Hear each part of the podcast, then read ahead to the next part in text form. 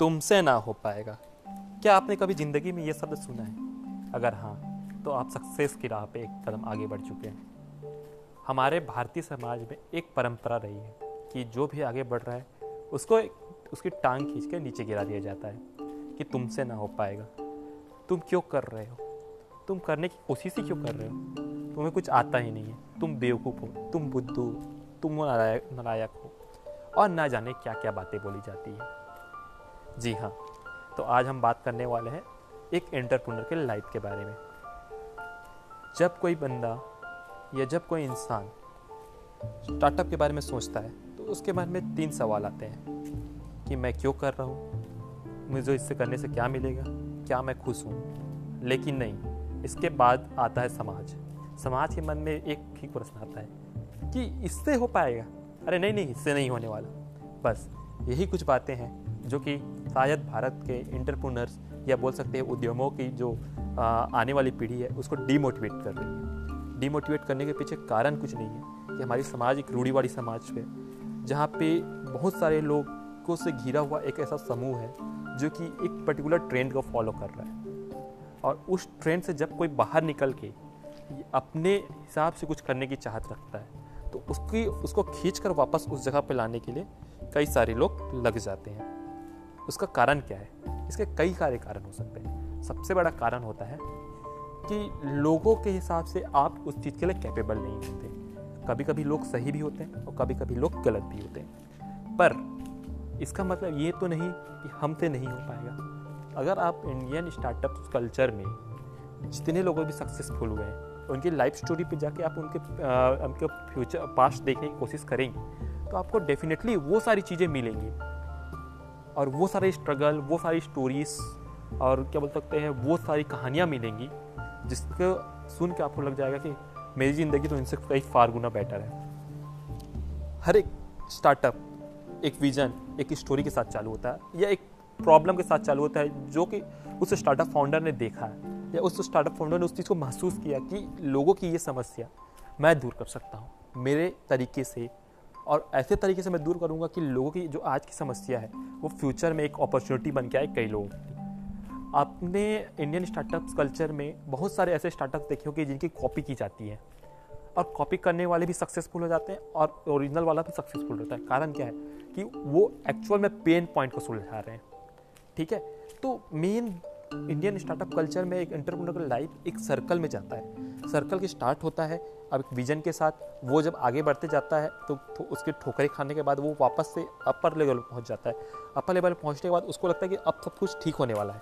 अब मैं तो सही ट्रैक पे आ गया लेकिन अचानक से कुछ ऐसी चीज़ें होती हैं कि जो उसको ट्रैक से नीचे गिरा देती है। फिर वो ज़ीरो पे आके फिर से स्टार्ट करता है। और आप एक चीज़ देखेंगे कि जितने एंटरप्रेन्योर सक्सेसफुल हुए हैं वो अपनी लाइफ में कहीं ना कहीं फेल हुए हैं। तो अगर आप इंटर अगर आप इंटरप्रेनर की लाइफ सबसे पहले सीखना है तो अपने फेलियर को एक्सेप्ट करना सीखना चाहिए।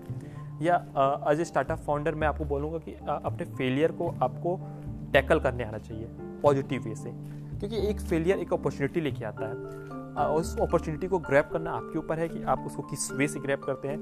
आप उसको पॉजिटिव वे में लेते हैं तो डेफिनेटली वो पॉजिटिव आपको एक्सपेक्ट देगा। अगर आप नेगेटिव वे में लेते हैं तो आप फिर से वहीं होंगे जहाँ पे आपने शुरुआत की थी। ठीक है? तो हर बार आपकी लाइफ में एक नया प्रॉब्लम आएगा।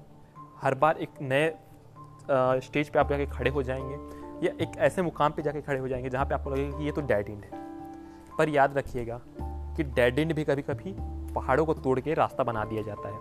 तो उसी तरह से वो डेड एंड आपके लिए दिखने में तो डेड एंड हो सकता है, परंतु जब आप पिछले पुराने समस्याओं पे जाके देखना चालू करेंगे कि गलतियाँ कहाँ से चालू होना हुई थी, शुरू होना हुई थी, तब आपको पता चलेगा कि हाँ मैंने ये गलती की थी, अब मुझे एक्सेप्ट करना चाहिए और मुझे इस पर काम करना चाहिए। तो एक स्टार्टअप फाउंडर की लाइफ या बोल सकते स्टार्टअप में काम करने वाले हर उस व्यक्ति की लाइफ में तीन चीज़ होती है। पहला होता है फ्रस्ट्रेशन दूसरा होता है मेंटल प्रेशर थर्ड होता है फ़िज़िकल प्रेशर ये तीनों चीज़ें आपको हर स्टार्टअप फाउंडर की लाइफ में मिल जाएगा। होता क्यों है? क्योंकि उसके ऊपर कई सारी जिम्मेदारियाँ होती है, कई सारे लोगों के एक्सपेक्टेशन होते हैं, जो कि इन तीनों चीज़ों का जनक बन सकता है।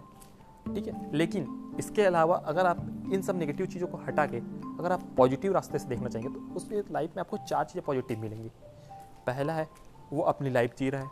दूसरा, वो अपने मेहनत से कर रहा है। तीसरा, वो अपने सपने के लिए काम कर रहा है। चौथा, वो अपने विज़न पे काम कर रहा है। ये चारों वर्ड को अगर आप मिला के देखेंगे तो लाइफ एक ऐसा सर्कल होती है, एक स्टार्टअप फाउंडर का, जो कि अप्स से भरी होती है डाउन से भरी होती है, और एक सपने से भरी होती है, एक विजन से भरी होती है। और एक और चीज़ अगर मैं इस अंत में ऐड करना चाहूँगा कि अगर आप सक्सेसफुल होते हैं तो आपका नाम हो जाएगा। अगर सक्सेसफुल नहीं होते तो आप एक ऐसे इंसान बन जाएँगे जो कि हर चीज़ों को एक सही, सहज और सरल तरीके से टैकल करने के लिए तैयार होता है। साथ ही साथ अगर आपको कोई भी टास्क दे दिया जाएगा तो आप उसको यू ईजिली कर सकते हैं। क्योंकि जब आप एक स्टार्टअप करते हैं तो आपके ऊपर कई सारी जिम्मेदारियाँ होती है, कई सारे कामों को आपको अकेले करना होता है, दस लोगों के जॉब को आपको अकेले परफॉर्म करना हो जाएगा। ठीक है? तो ऐसे कंडीशन से बचने के लिए आप क्या कर सकते हैं? ऐसे कंडीशन से बचने के लिए या ऐसे कंडीशन से इम्प्रूव होने के लिए आपको वो लाइफ जीने का एक बार ट्राई ज़रूर करना चाहिए। एक स्टार्टअप फाउंडर का लाइफ या यूँ कहें आप अपने लाइफ में एक बार एक शुरुआत करके देखिए। जिस सपने के लिए आप जीना चाहते हैं एक बार ट्राई करके देखिए। हो सकता है सक्सेसफुल होंगे, हो सकता है सक्सेसफुल नहीं होंगे। अगर सक्सेसफुल होते हैं तो बहुत अच्छी बात है, नहीं होते तो आप एक ऐसे इंसान बन जाएँगे जो कि कभी लाइफ में उसके रिग्रेट नहीं रहेगा कि मुझसे मैंने कभी ज़िंदगी में ये ट्राई नहीं किया। काश मैं वो कर लेता। तो हर एक इंटरप्रोनर अपने लाइफ में वो काश वर्ड को भूल के आ चुका है।